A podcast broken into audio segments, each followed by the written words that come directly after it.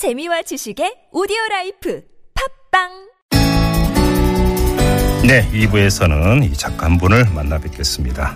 여러분들 다 아실 것 같은데요. 소설 태백산맥, 아리랑, 한강, 바로 조정래 작가신데요. 자, 이번엔 교육을 주제로 한 소설로 3년 만에 돌아왔습니다. 이 깊은 시선으로 동시대를 읽어내는 분인데요. 바로 조정래 작가. 전화 연결해서 말씀 나누겠습니다. 여보세요.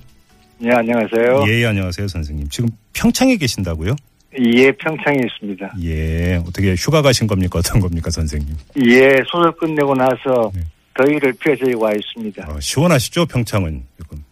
여기는 지금 18도 정도니까 추울 지경입니다. 어, 18도요? 예, 아, 서울은, 서울 기온의 절 반이군요, 반. 그렇습니다. 알겠습니다. 모처럼 푹 쉬시기 가 바라고요 예, 요번에 이제 그 내신 그 소설 작품명이 풀꽃도 꽃이다 이건데 어떤 이 제목을 왜 이렇게 정한 것인 거예요? 아, 그러니까 우리들은 평소에 생각하기를 장미만 꽃이라고 생각을 합니다. 예. 장미만 꽃이냐 풀꽃도 꽃이다. 음흠. 마찬가지 비유로 잘난 사람만 사람이냐 못난 사람도 사람이다. 예, 예, 예. 음. 한번 더 해서 공부 잘하는 학생만 학생이냐 예. 공부 잘 못하는 학생들 또한 아, 학생이다. 아. 인간 평등을 이야기하는 것입니다. 예. 근데 이런 제목이 탄생을 하는데 이 손주분의 역할이 컸다고 이 전해 들었는데요. 그러니까 예. 손자 세대들이 갖고 있는 여러 가지 고민들이 있잖아요. 예. 부모들이 학대하다시피 공부를 시키면서 아. 성적순으로 줄 세우고 그렇죠. 그렇죠. 그리고 그들이 공부를 좀 못한다는 그것이 무능이 아니고 네. 또 다른 능력이 있다는 것을 음. 우리는 인정해야만 인간이 평등을 확보할 수 있는데 네. 그렇지 못한 사회상에 대해서 제가 음. 너무 서글프고 음흠. 애들을 너무 학대하는 것 같아서 예. 애들을 구제하는 뜻으로 음. 대한민국 교육의 잘못된 핵심을 찌르기 위해서 제목을 그렇게 정하게 된 것입니다. 예. 근데 이 그, 이 손주분께서 그러니까 제목은 이렇게 가야 된다. 이런 식으로 어떤 뭐 영감을 준 겁니까? 아, 이를 한, 한번 와가지고 그런 이야기 했습니다. 예. 제 소설이 이제 태백산맥, 아리랑, 한강, 정글만리, 이런 식으로 명사형으로 다 끝나버리니까 예, 예. 딱딱하다는 느낌이 있었던가 봐요. 아, 예. 그래서 예. 제가 이번 제목도 모든 꽃밭이라고 했는데 음흠. 모든 꽃밭이라는 것은 수없이 많은 종류의 꽃들이 함께 모여서 화단을 이루고 있는 거잖아요. 그렇죠, 그렇죠. 그런데 우리 손자놈이 할아버지 그건 굉장히 문학적인데요. 음. 요즘 이제 세태는 하버드 대학의 새벽 3시 뭐 이런 것이니까 좀 풀어서 쓰세요. 아, 그렇게 충고를 하길래 예. 전폭적으로 사랑하는 손자가 할아버지가 잘 되길 얼마나 바라겠는가. 예. 그래서 제가 풀어서 풀꽃도 꽃이다 했더니 뭐그 정도면 괜찮네요. 그 은혜를 받았. 손주분이니까 요즘 트렌드를 전해주신 거군요. 예 예. 전 가족이 그냥 모아가지고 소설을 씁니다. 알겠습니다. 그런데 선생님께서 이 광복 71주년이 되는 이 날에 어떤 말씀을 예. 하셨냐면 우리는 아직도 교육 식민지였다 이렇게 말씀하셨어요. 어떤 예. 의미입니까? 그러니까 암기식 주입식 교육을 시키는 것은 예. 오시드 국가 중에서 일본과 한국밖에 없습니다. 예. 성적을 복도에다가 전부 성적 순으로 1등부터 꼴찌까지 써붙이는 것도 일본식을 그대로 반복하고 있는 탈습하는 것이 한국입니다. 아. 성적표에다가 1등부터 석차 60등까지를 기록하는 것도 일본과 한국밖에 없습니다. 예. 야, 종소리 치는 거 학교 수업 때 종소리 치는 거 한국밖 일본밖에 없습니다. 음흠. 이름표 다는 거 또 그렇습니다. 아. 이렇게 따지고 보면 예. 일본 천재가 예. 수십 가지가 있다는 것을 제가 소설서다 차근차근 밝히고 있습니다. 그 소식까지는 게 교육 부문에서만 소식까지가 남아 있다는 거죠. 그렇습니다. 예, 예. 법조계에 들어가면 더 심하지요. 법조계 용어들 90%가 일본식이지 않습니까? 그렇죠. 예. 정말 알아들 수 없는 거. 음. 또 더군다나 건축 분야에 들어가면 노가다가 하는 말들은 전부 다 일본 말이잖아요. 맞아요. 예, 맞아요. 이것을 바꾸지 못하는 한은 우리는 영혼의 식민지입니다. 다른 데가 아니라 교육 분야에서 일제히 잔재가 이렇게 남아있다라고 하는 것은 심각한 문제 아닌가요, 선생님? 심각한데 그 심각성을 느끼지 못하는 것이 대한민국의 지식인이 70년 동안 살아온 무능입니다. 예. 이거 고쳐야 되겠죠. 예. 못 느낀 걸까요? 대한민국의 못 지식인들이 느끼고 느끼지 않고 무책임하고 무사안일하고 예. 이런 것들이 뭉쳐져 있었던 교육 정책의 실패지요. 아 그리고 어디서부터 손을 봐야 될까요, 선생님? 어디서부터가 아니라 어느 시점에서 교육 계획을 시작하자 네. 하는 것을 국회에서부터 법으로 통과시키고 음, 거기에 따라서 모든 국가 정책이 바뀌어야 합니다. 예.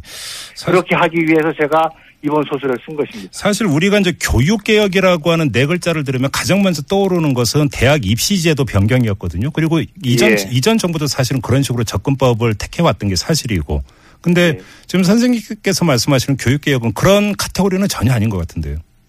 고- 교육 개혁이란 말을 그들이 역대 정권들이 다 썼는데 예. 그들은 자기들의 정치적 필요에 의해서 표피 껍질만 자꾸 바꿔왔기 때문에 네. 병폐가 점점 더 심해졌습니다. 음. 그러면 안 되죠. 예. 국가 인권회가 있는 것처럼 예. 국가 교육위원회 같은 것을 만들어서 어. 어떤 정권도 교육 문제를 손대지 못하게 하고 예. 국민 투표에 붙이는 80% 이상의 지지를 받는 교육 정책을 수립해서 예. 국민과 정부와 예. 교육계가 함께 가는 교육 계획을 하지 않으면 네. 이 나라는 희망이 없습니다. 어. 교육은 현재가 아니라 예. 국가의 미래거든요. 네네네. 예.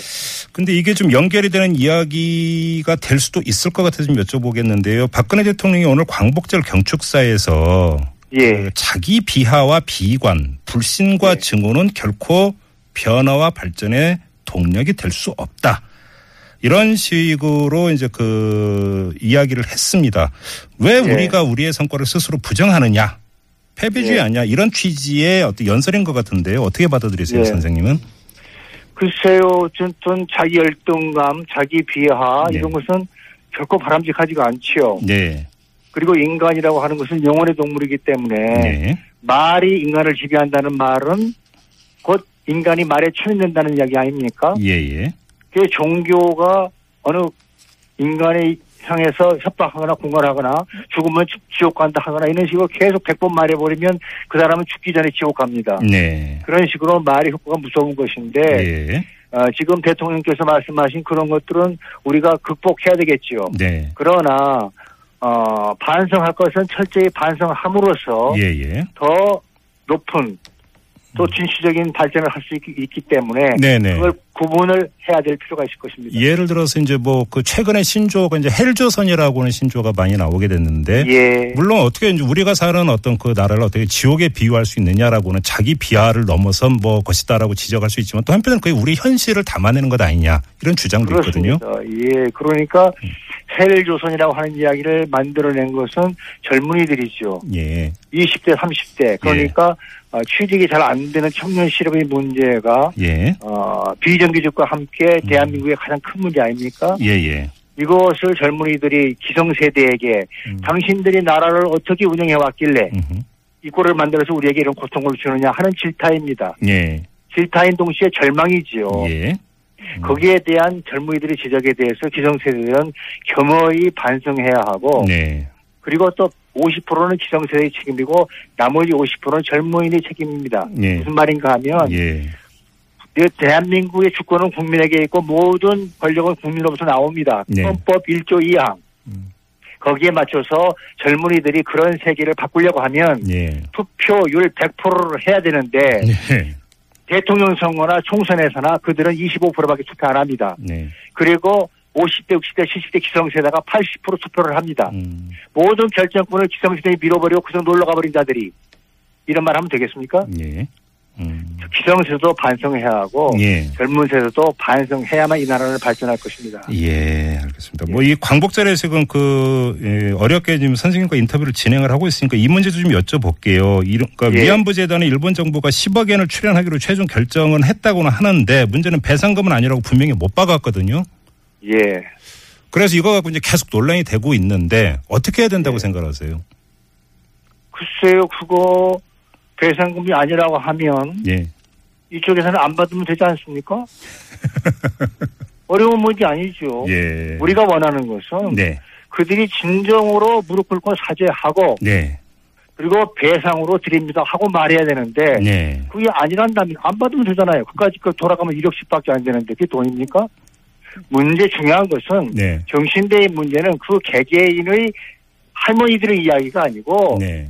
우리를 잔혹하게 짓밟았던 민족 전체에 대한 모독이고 유린이라는 사실을 우리는 잊어버리면 안 됩니다. 예.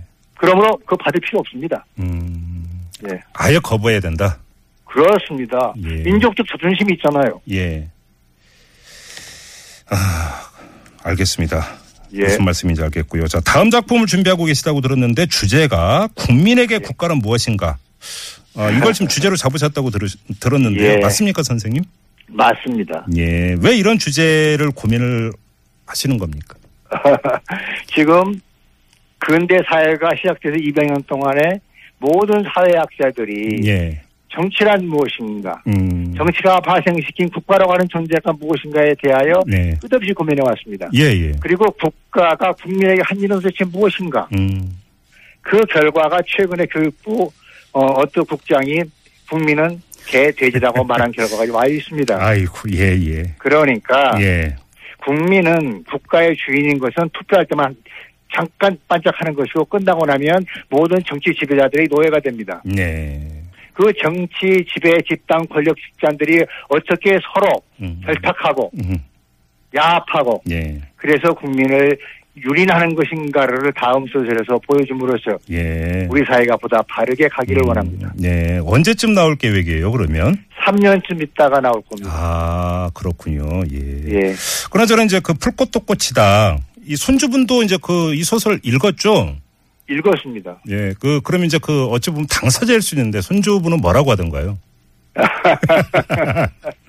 제목 말고 내용. 예, 그 내용을 두, 두 손자가 하나는 고1이고 예. 하나는 이제 중1인데 아, 예. 큰 놈, 큰 놈은 압도적이다. 오. 이게 독후감이고 작은 놈은 과연 우리 할아버지시다. 아, 그래요? 아, 그러면 예. 지금 고등학생도 중학생도 지금 선생님이 어떤 그 이 소설에 담았던 교육 현실에 대, 대해서 전폭적으로 공감하고 그 얘기는 거꾸로 이야기를 하면 불꽃도 꽃이다라는 이 소설에 대한민국의 아주 잘못된 교육 현실이 그대로 담겨 있다. 이렇게 해석을 하면 되겠네요. 그렇습니다. 음. 그들이 두 손주놈이 다 동감하는 거죠. 예, 그렇군요. 알겠습니다. 자, 선생님 인터뷰 마무리하고요. 휴가 잘 보내시기 바랍니다. 예. 고맙습니다. 감사합니다. 네. 예. 지금까지 조정래 작가와 함께 했습니다.